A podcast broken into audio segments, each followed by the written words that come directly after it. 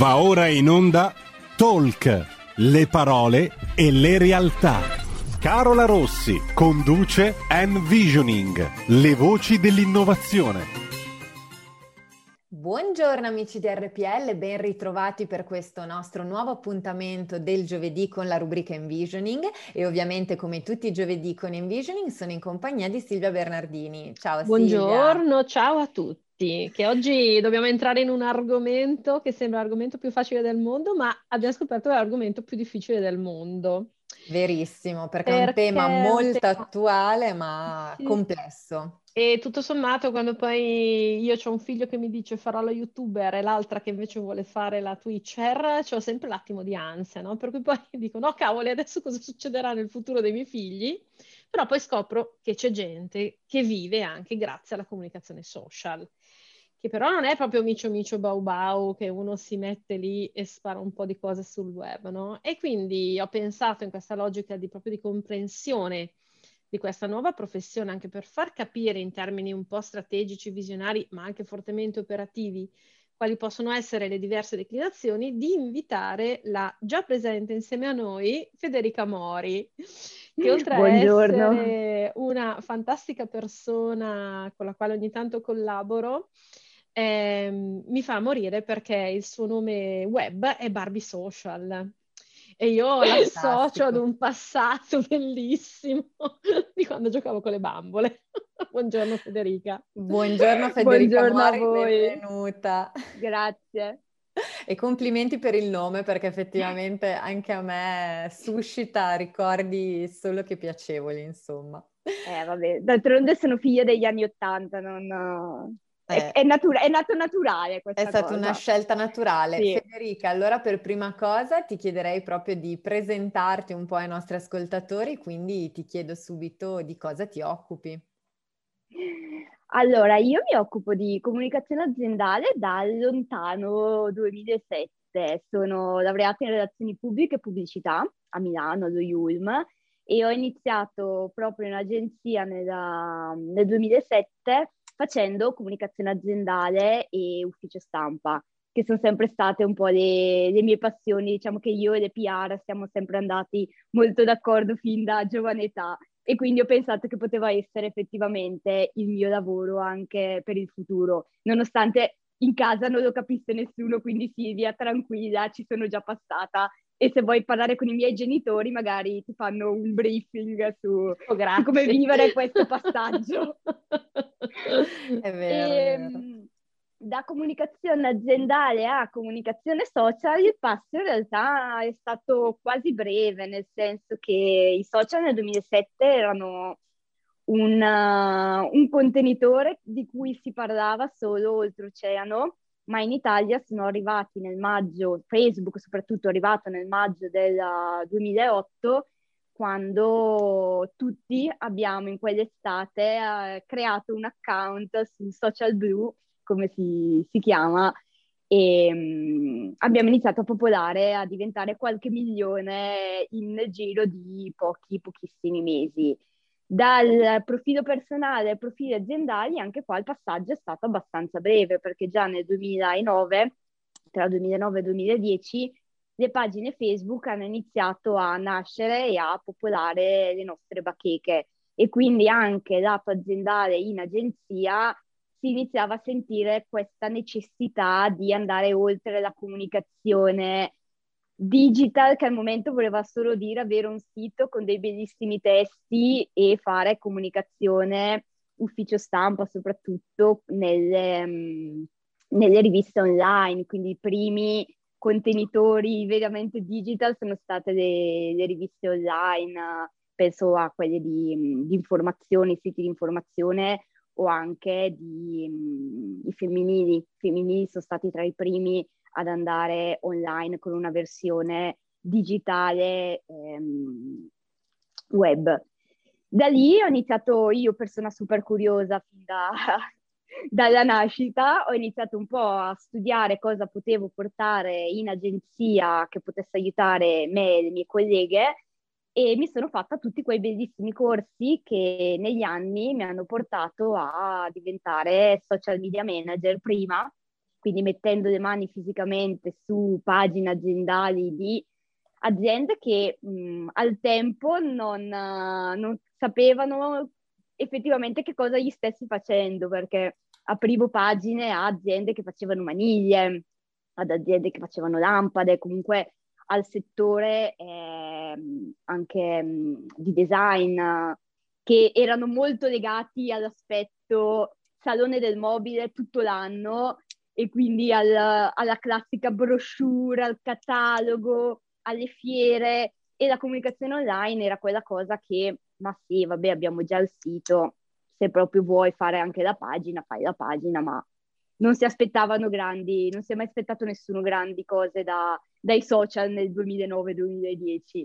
Beh, diciamo poi... che la fantascienza degli anni 70-80 di cui tu sei figlia comunque vedeva lo sviluppo della macchina volante, non del social. Mm. Esatto, invece continuiamo a viaggiare su terra e, però abbiamo de- una rete internet che effettivamente ci fa connettere con New York come se avessi la persona con cui voglio parlare qua di fronte, mm. di fronte a me, assolutamente. Mm. E diciamo che negli anni, soprattutto in quegli anni, ho sperimentato tanto e ho messo le mani su diverse cose, ho studiato anche tanto ovviamente sui primi testi che, che venivano redatti in Italia e mi sono fatta le ossa, quelle ossa che poi mi sono servite quando nel 2015, dopo una breve parentesi in cui mi sono spostata e ho iniziato anche a parlare e a trattare i concorsi a premi, che è stata un'esperienza che col senno di poi mi è servita tantissimo per imparare tutta la legislatura italiana sulla, sul magico mondo dei concorsi a premi. Che è davvero infinita e complessa perché... Sì, è infinita e complessa, ma è le regole di base, comunque la, la normativa è ferma al 2001, cioè mm. stiamo parlando di cose che escono delle note ogni tanto per aggiornare, ma non, non viene aggiornato il testo, il testo vero e proprio, Ci sono, vengono aggiunte perché anche quella di Facebook e dei social media è stata un'aggiunta negli anni, ma non, il testo originale è veramente... Vecchissimo. Non è stato cambiato. No, assolutamente. E nel 2015 mi sono detta che era ora di spiccare il volo e camminare da sola con le mie gambine e ho aperto partita IVA. E lì effettivamente è stato iniziare una, sì, iniziare una seconda vita professionale perché ho iniziato a poter decidere io su che progetti lavorare, quindi poter lavorare con uh, delle cose che mi interessassero e che secondo me potevano avere senso di vivere, di esistere sulla, sull'online e sui social media. E da lì a oggi, ovvero in sei anni, mi sono effettivamente divertita perché non, nonostante tutto stato, sono stati sei anni che mi hanno fatto crescere tanto. Ho messo le mani di nuovo su tantissime realtà di vario tipo, dall'azienda, dalla, proprio dall'azienda vera e propria grande al piccolo negozio di, di paese che aveva bisogno semplicemente magari di un aiuto per aumentare la visibilità nella, nei paesi vicini o comunque in, nel paese stesso. E, mm, e, oggi sono social media strategist, ma comunque continuo a mettere le mani ovunque perché non, è più forte di me.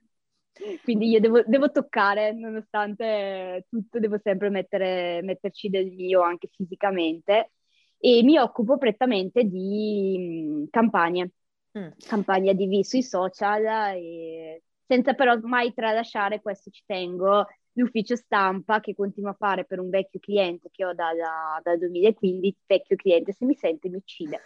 Però vabbè, per un cliente che ho dal 2015 e, ed è una cosa che comunque mi piace, è sempre la cosa che mi piace di più l'ufficio stampa, le PR, il contatto vero, quello vero e non solo digitale, digitale. Con, uh, con, le redazioni e con i giornalisti. Sì, ci trovo ancora qualcosa di piacevole. Eh. Ecco Federica, appunto, proprio per riagganciarmi un po' anche a questa tua frase, quali sono, eh, alla luce della tua esperienza, proprio le principali differenze eh, sia di metodo sia anche proprio a livello di strategia tra la comunicazione cosiddetta tradizionale, quindi offline, e invece la comunicazione online? Allora, diciamo che oggi deve essere tutto integrato, quindi oggi fare due strategie diverse online e offline non è, non è la via corretta. Diciamo che ovviamente se io ripenso al 2007 non avrei mai pensato poi di spostare tutta la comunicazione e certe aziende anche tutti i budget dal classico, oddio per qualcuno nemmeno nel 2007 avevano un sito, però dalla classica comunicazione, volantino, catalogo, brochure, fiera, al um, un sito internet con un e-commerce, dei canali social, più canali social, quindi non solo Facebook, ma penso a LinkedIn, penso, penso a Twitter, delle campagne completamente online di vendita, quindi non più solo appunto gli eventi fisici, ma tutto spostato a volte fin troppo sul, sul social e sul digitale. Per questo dico oggi la comunicazione deve essere assolutamente integrata. Io sconsiglio sempre di spostare tutto solo sull'online. Uno, perché in questo momento l'online eh, sta vivendo sì un uh, periodo in, in, crescita dovuto anche all'ultimo anno e mezzo di, di chiusure, ma soprattutto quando parliamo di social media dobbiamo sempre ricordarci che non sono di nostra proprietà. Quindi se domani mattina Marcolino Zuckerberg si sveglia e decide di chiudere tutto e andare in ferie, noi ci ritroviamo con una strategia che non ha più da, da esistere e mm. quindi sviluppare dei propri canali proprietari, quindi sito, e-commerce e mantenere anche la comunicazione offline che quando si potrà vuol dire sempre comunque delle fiere, ma anche la comunicazione classica sulla carta stampata. Sarò vecchio stile, ma per me la carta stampata continua ad avere assoluta importanza.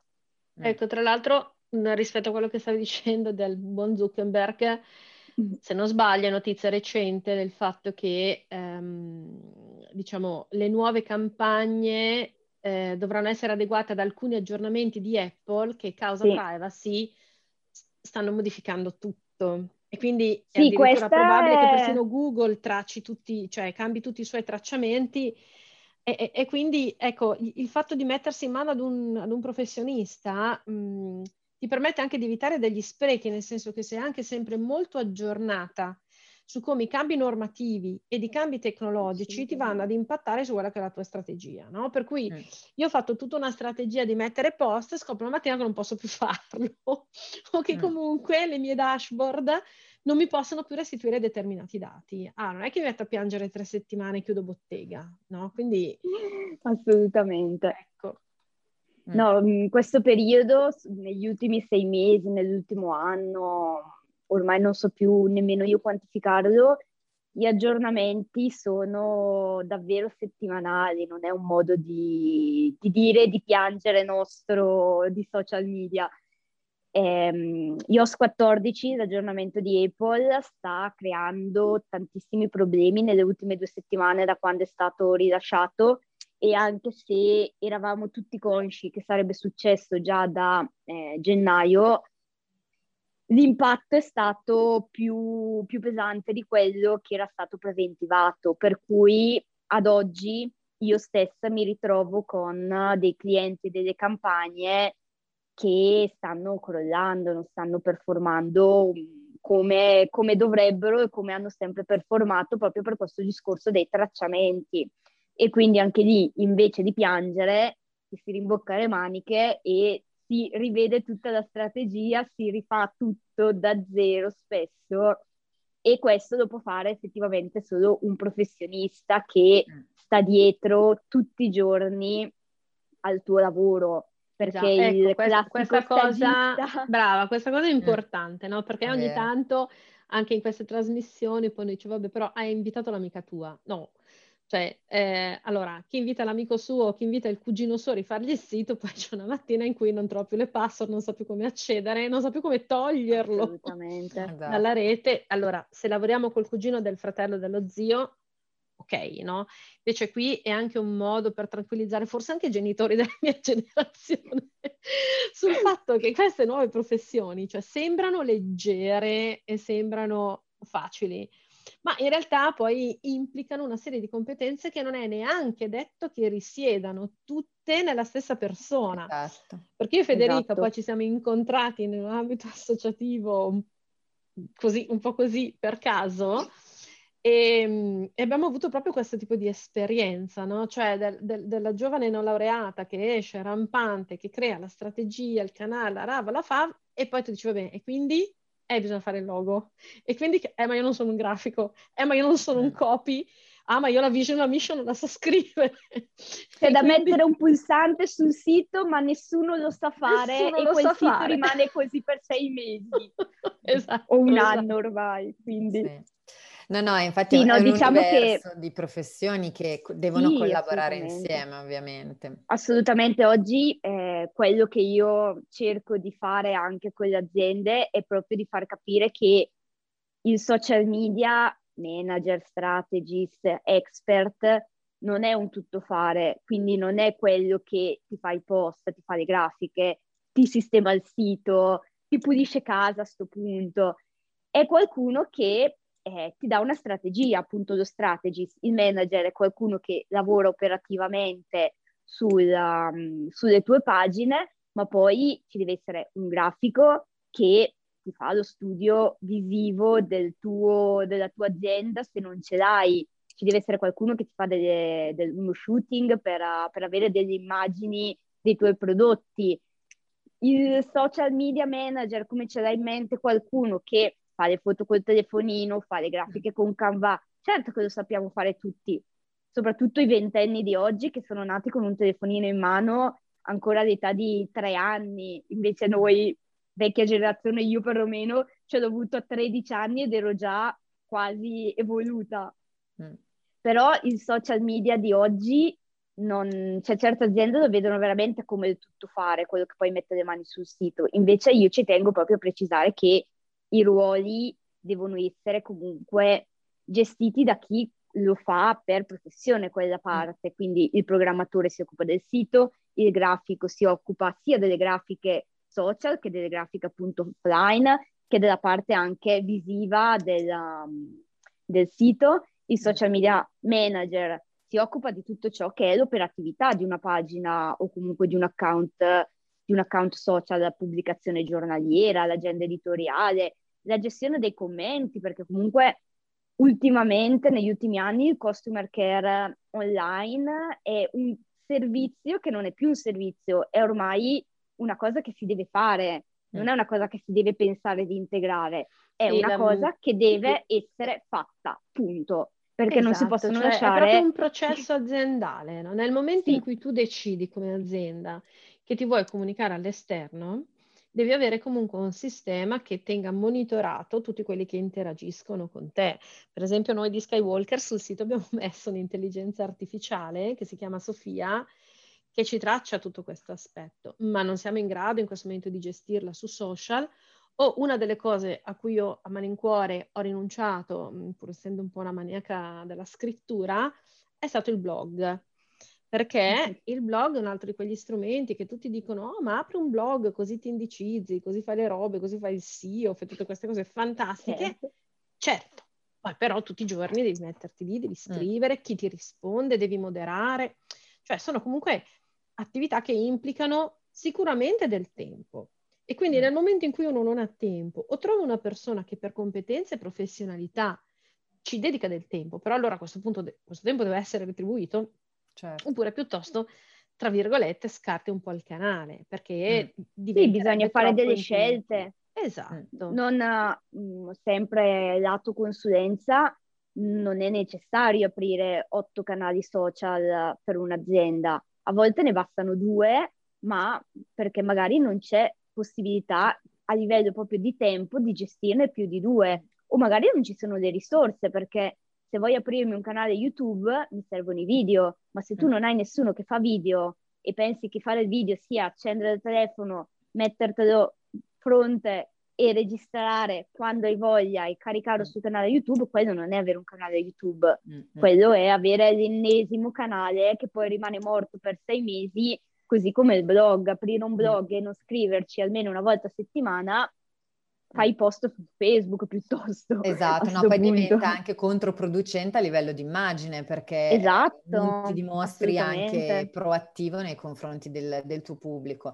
Ecco, poi sì. ci può essere forse anche un tema di target, no? Perché magari anche a seconda del pubblico che tu hai necessità di raggiungere, eh, uno strategist appunto ti può aiutare ad andare a individuare quale social può essere più adatto, perché ovviamente sappiamo che ogni, ogni social network ha, usa linguaggi e, e, modalità di relazione diverse, quindi anche quello forse non per tutte le aziende ha senso avere Instagram piuttosto che YouTube, Facebook e LinkedIn, ma magari eh, si vanno a fare delle scelte un po' più mirate.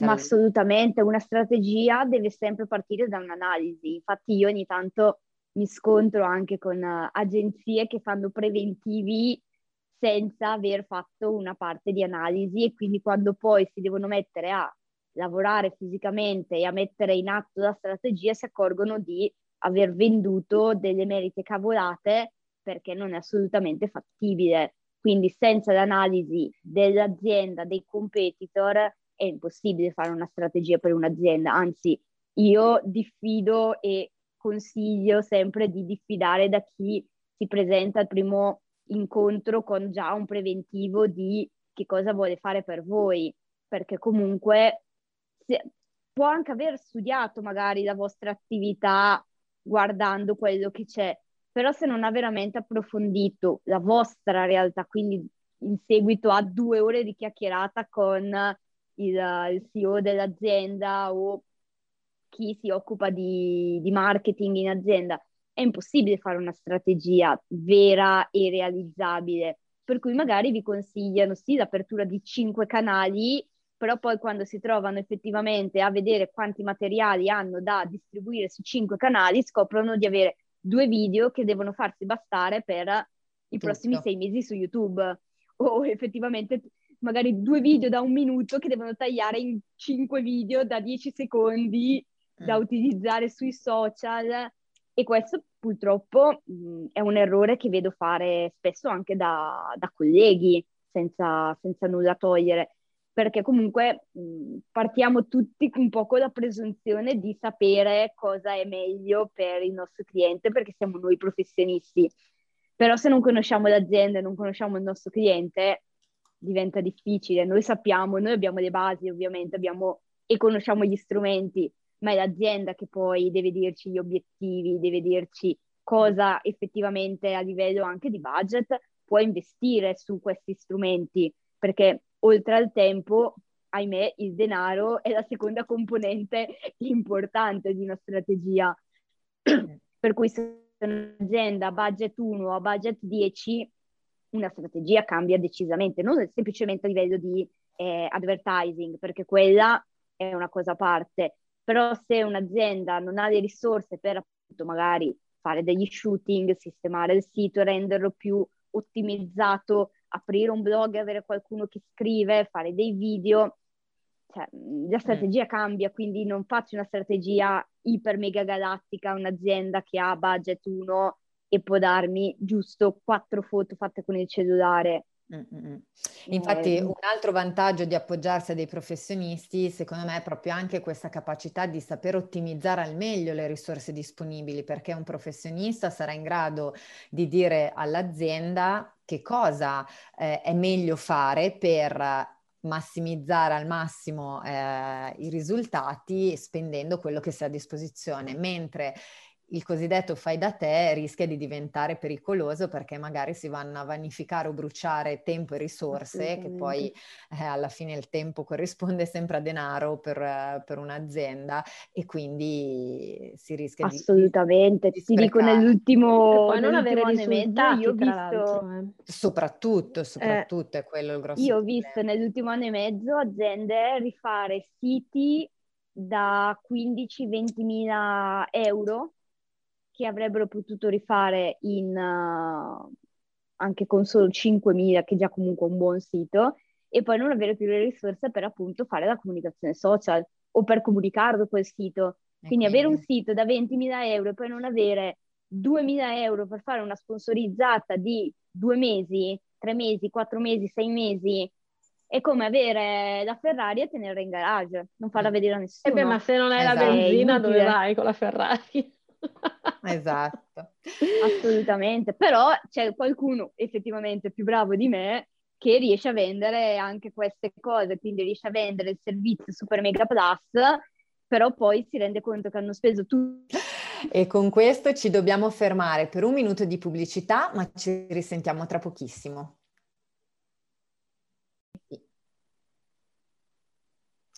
Eccoci ritrovati amici di RPL, siamo sempre qui in collegamento ovviamente con Silvia Bernardini e con la nostra ospite Federica Mori, social media strategist, che nella prima parte ci ha proprio un po'... No, no, diciamo il nome vero. Barbie ah. Social, così la trovano. Esatto, la così la trovano, ma poi tra l'altro Federica ti chiediamo di darci bene tutti i tuoi contatti in modo certo. che gli ascoltatori possano trovarti, che nella prima parte appunto ci ha spiegato in maniera molto chiara e semplice direi il vero lavoro, cioè che cosa significa lavorare eh, nel mondo dei social media, perché c'è spesso un po' la confusione, si pensa che possa essere un lavoro eh, sul quale ci si può un po' arrangiare o inventare, no? Spesso si crede di poter essere un social media manager semplicemente perché si pubblicano ogni tanto dei contenuti su Facebook o su altri canali. Ecco no, eh, come ci ha spiegato bene Federica, questo lavoro è figlio di innanzitutto studi e competenze che come per qualsiasi altro lavoro sono fondamentali, ma soprattutto poi ci va eh, un ragionamento di base, quindi Federica come consulente ovviamente mette a servizio servizio eh, delle realtà che entrano in contatto con lei la propria esperienza per andare a studiare una strategia che poi possa essere vincente per il cliente, perché ricordiamoci che l'obiettivo di tutti poi è avere dei risultati, banalmente aumentare le vendite piuttosto che aumentare la propria brand awareness nei confronti dei clienti. Quindi ci sono sempre degli obiettivi molto precisi ed è giusto affidarsi a, a dei professionisti. Poco prima della pubblicità, tra l'altro, stavamo parlando anche proprio eh, di alcuni errori che a volte magari eh, le aziende commettono. No? Uno di questi, per esempio, era il fatto magari di non affidarsi appunto a un professionista ed andare a fare degli investimenti esagerati, magari per rifare il sito web, per poi trovarsi invece a non avere più risorse per andare a promuoverlo, questo sito. E quindi eh, questo, tua, questo tuo commento mi, mi porta una domanda. Dici un po' quali sono i principi, gli errori più comuni eh, con i quali ti sei imbattuta nel corso della tua esperienza lavorativa? Allora, sono tanti, però vabbè, diciamo che quelli che continuo un po' anche a riscontrare sono sempre dato professionalità, affidarsi a un professionista ma poi voler fare le cose a proprio modo, quindi non ascoltare quello che il professionista consiglia. E quindi cercare qualcuno a cui affidare i propri social, ma poi voler decidere in azienda da soli cosa è giusto o non è giusto fare. E questo ovviamente è un, errore di risorse perché se io vengo pagata per farti una strategia ma poi tu mi dici no, io faccio cos'ha invece che così, allora io ti dico, vabbè, io pagata, sono stata pagata, poi vedi tu, però non è quello, affidarsi a un professionista vuol dire poi ascoltarlo e seguire le indicazioni e non voler comunque intestardirsi e fare di testa propria.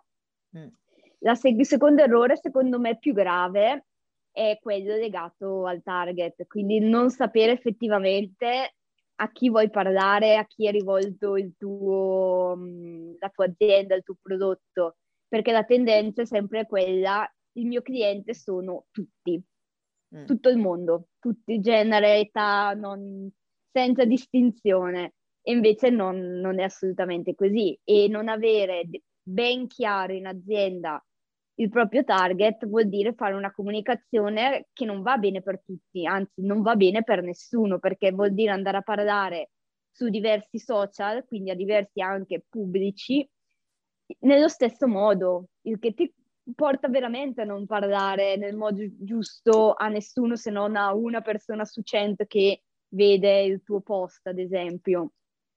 Ed è un errore che spesso è difficile far capire in azienda, perché tante aziende, soprattutto, ahimè, anche qui da noi piccole e medie aziende, non fanno uno studio effettivamente del proprio target e quindi da consulente, da strategist, anche individuare effettivamente qual è il target giusto e dove andare a parlarci è una cosa importantissima ed è una cosa che spesso il cliente comunque, non capisce comunque. Eh, nella, mia, nella mia, esperienza spesso il marketing è quella cosa vista che quando la segretaria a tempo lo fa. Anche.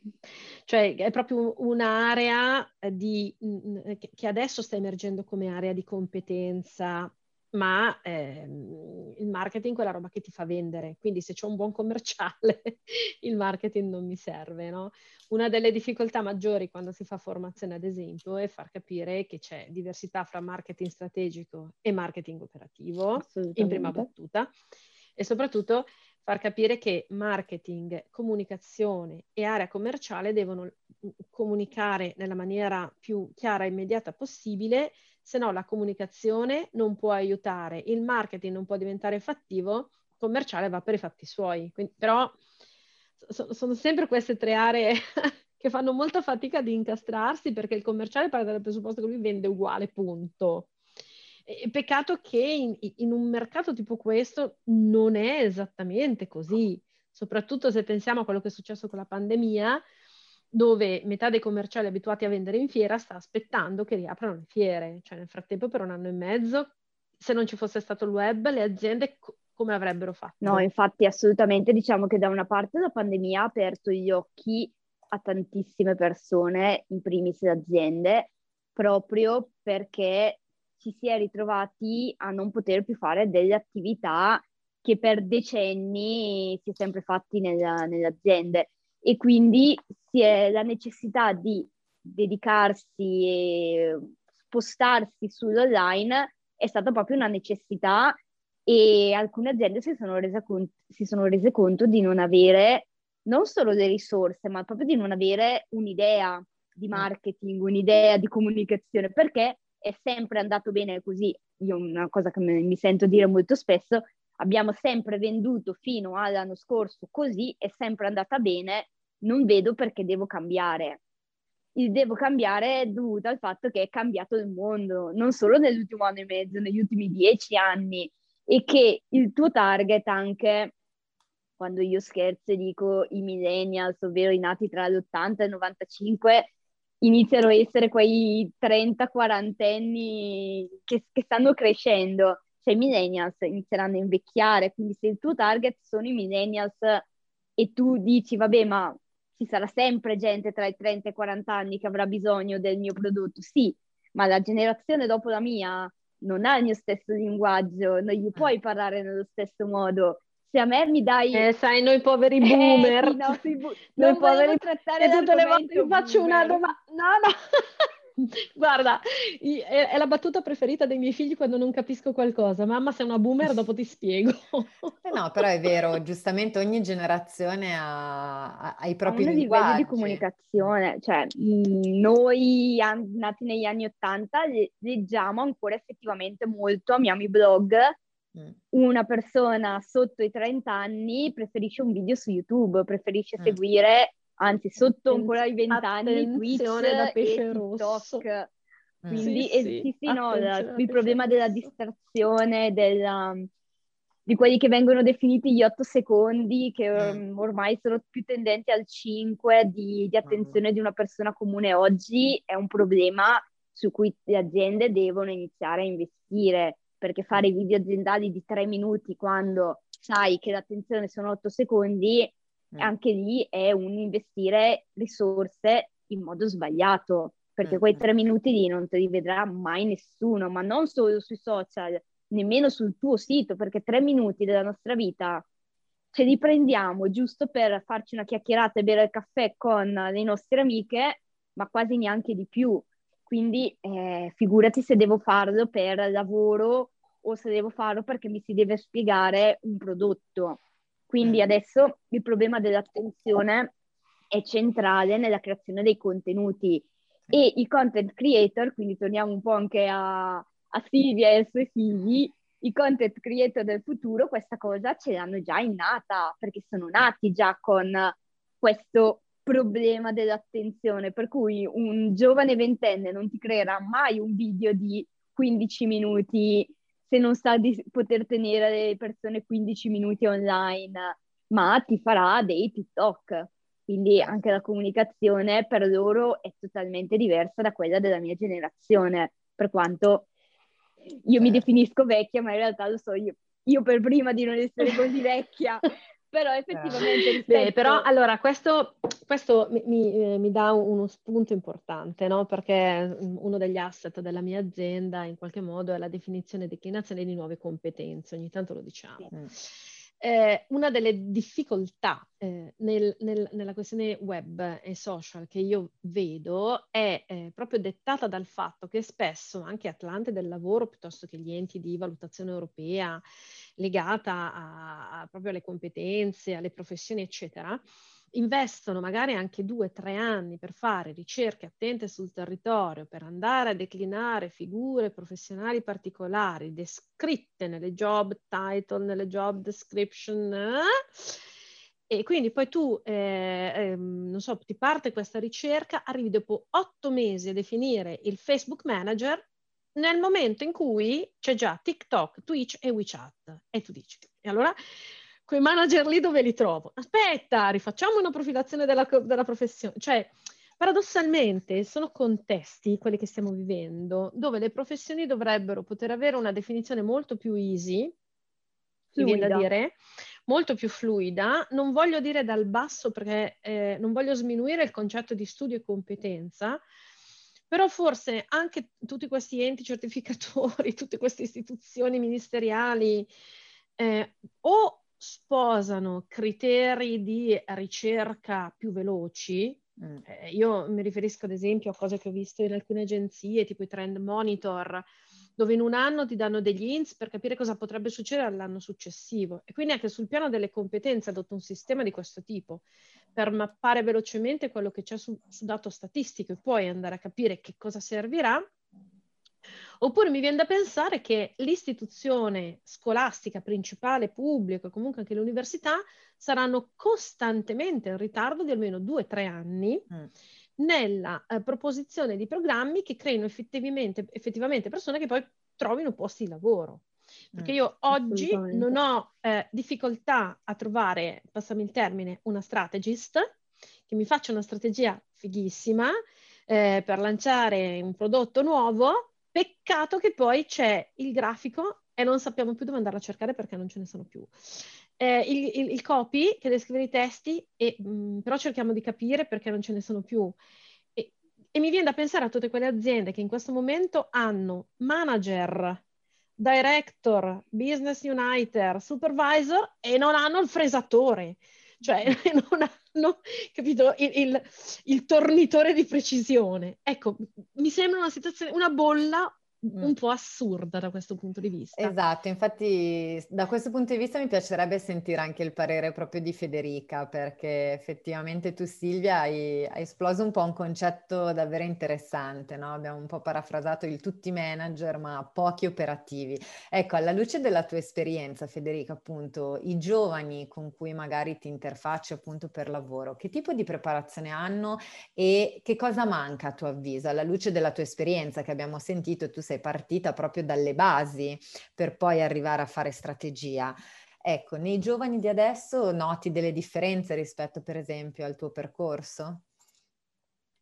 Assolutamente sì. Adesso escono dall'università tutti strategist, tutti manager, ma manager nel senso proprio che vogliono dirigere comparti e reparti e non mettersi a, a lavorare ed è una cosa che mh, mi rattrista, ma perché vuol dire che nessuno gli ha fatto capire che prima di diventare strategist bisogna capire su che cosa stai lavorando. Se non hai mai fatto un post, non hai mai scritto un post, non puoi sapere che tipo di competenze anche ti servono per cercare anche una figura di copy, perché non lo sai, non, non l'hai mai studiato. Adesso escono un po' tutti dall'università con la presunzione, diciamo, di essere capaci a fare una strategia social, ma come anche dicevamo prima, non la sanno poi mettere a terra, quindi non sanno effettivamente dove mettere le mani. Hanno della bellissima teoria in testa, che forse era quella che mancava a me 15 anni fa, ma poi non, non, hanno idea di come è fatta una pagina Facebook lato, lato back-end, non hanno idea di come si implementa un pixel, di come si crea un catalogo, perché nessuno in università gliel'ha spiegato. E da una parte in realtà non so nemmeno quanto sia compito dell'università eh, fare anche questa parte, nel senso che ovviamente la componente pratica è sempre una cosa importante e deve essere sempre abbinata alla teoria però effettivamente mh, parlando anche con i professori universitari, sia per, dato, sia per mancanza di tempo che per programmi, non, non si riesce ovviamente a, a, fare tutto. Ma in questo, secondo me, gli stage formativi sono ancora la cosa più utile di questo mondo. Io forse mh, 15 anni fa era la cosa più normale, adesso chiedere a un ragazzo di fare uno stage di 3-6 mesi è quasi scocciante per loro perché è come sminuirli e invece non si rendono conto che da uno stage in un'agenzia, in un'azienda con una persona seguita, non quindi buttati a, a fare social senza sapere che cosa fanno, ma seguiti, eh, gli insegna, gli dà delle basi che l'università non ti potrà mai dare, ma proprio per come è, è strutturata. E un'altra cosa che secondo me non capiscono i giovani oggi è che le cose diventano vecchie già domani.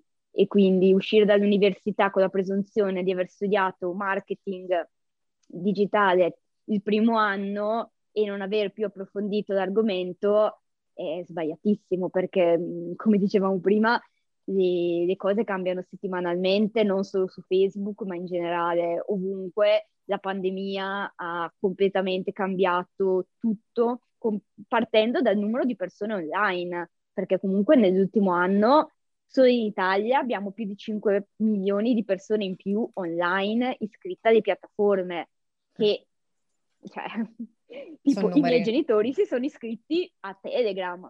Cioè, fino all'anno scorso, se gli avessi detto iscrivetevi a Telegram, mi avrebbero detto ecco, questa è tornata con le sue invenzioni e invece adesso Telegram... Con le idee strane.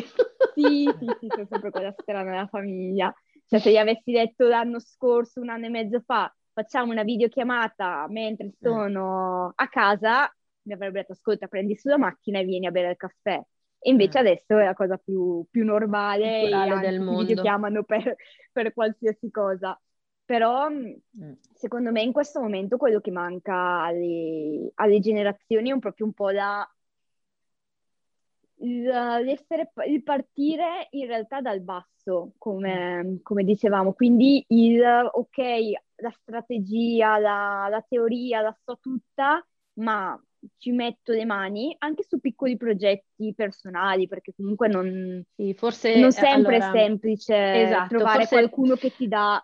La, la, la, la, soluzione potrebbe essere questa, no? Mm, non è la grande azienda che ha bisogno di te, ma potrebbe essere banalmente il piccolo negozietto sotto casa che riapre dopo tot tempo ed è stato in piedi solo con delle vendite online arraffazzonate perché si è arrangiato a passare la voce su Messenger piuttosto che su WhatsApp. Sì, no? sì, su WhatsApp. Quindi non sono i grandi progetti che ti formano, sono l'insieme dei piccoli progetti che ti permettono di vedere tante realtà diverse, tante sfaccettature diverse e che quindi ti aiutano a formare una forma mentis adatta ad adeguarti costantemente e a ricomunicarti con gli strumenti nuovi in maniera costante. Questo, mm, questo è un concetto che io sposo molto, ad esempio.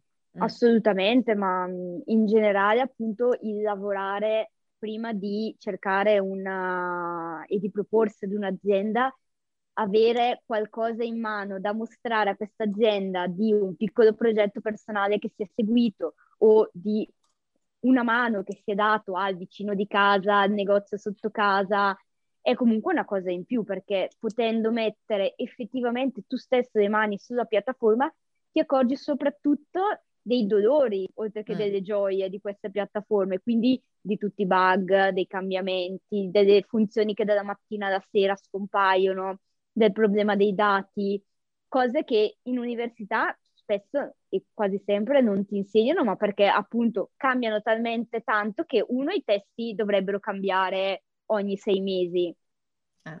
e due spesso appunto non c'è il tempo necessario per, per vedere, oppure questa materia si studia il primo anno e arrivati al terzo anno, in due anni le cose sono assolutamente cambiate. Certo. Infatti la parte di formazione mm. deve essere, secondo me, personale, devi essere tu a voler tenerti costantemente informato e aggiornato su quello che succede, non deve essere l'università a importelo, perché mm. da qua già capisci un po' la propensione del, um, del giovane. Poi dall'altra parte i giovani d'oggi escono che sanno utilizzare il telefono come se fosse una macchina fotografica, una cinepresa, sanno fare podcast senza saper scrivere quattro righe in italiano corretto, ma a livello di linguaggio parlato ci sovrastano tutti, però mh, mm, com- pensano appunto di partire subito facendo, dicendo ok, io sono creatore di contenuti, so fare dei video bellissimi, ho studiato social media manager all'università, social media marketing all'università, posso fare social media manager.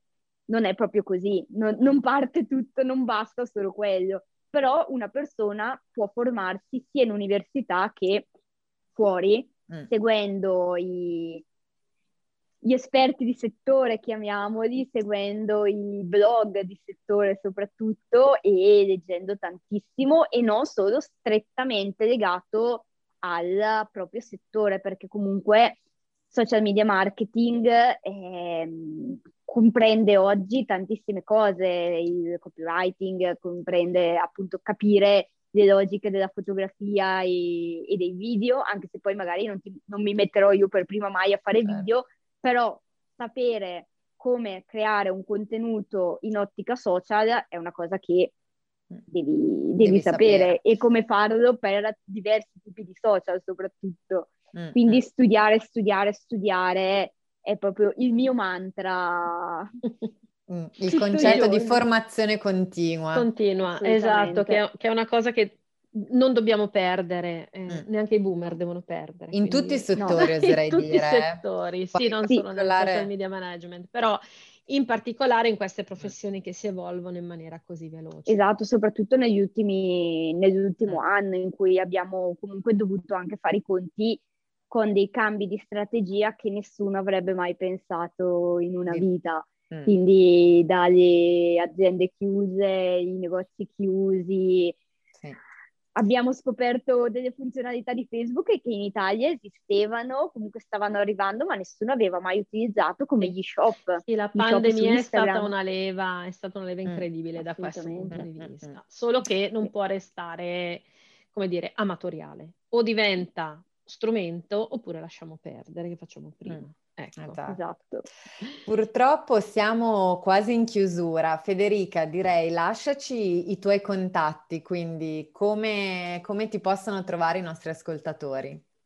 Allora, ovviamente sul mio sito che è www.federicamori.it, recentemente rifatto, quindi in caso se trovate qualche errore segnalatemelo perché non ho ancora riguardato tutto nemmeno È vero, hai appena lanciato, ho fatto il sito. L'ho lanciato una settimana vero, fa proprio nell'etere e lì ci sono, c'è il mio collegamento per LinkedIn che ovviamente è il social principale su cui seguirmi e rimanere aggi- aggiornato lato lavorativo, altrimenti mi trovate come la Barbie Social su Instagram e su Twitter. Su twi- ci sono anche su TikTok, ma lo uso solo per, uh, per vedere le tendenze. Non, sì, non, non è il nostro social TikTok. No, è vero, no. è vero, è vero. Sono, sono, boomer in questo. Ok. sono già in fase boomer. Ottimo. Beh, Federica, grazie mille per essere stata qui con noi oggi perché ci hai portato veramente una testimonianza davvero interessante e, e aggiornato su quello che è uno dei lavori effettivamente in voga e più discussi direi anche, no? Perché ribadisco, spesso ci sono molti dubbi, quindi grazie per essere stata grazie qui con voi. noi. Grazie a voi per l'ospitalità, davvero. E noi ci vediamo giovedì prossimo con un nuovo appuntamento di Talk and Visioning. Visto, ho imparato a fare le chiusure, Carola. Bravissima, quindi io semplicemente auguro buona giornata a tutti. Arrivederci. Ciao.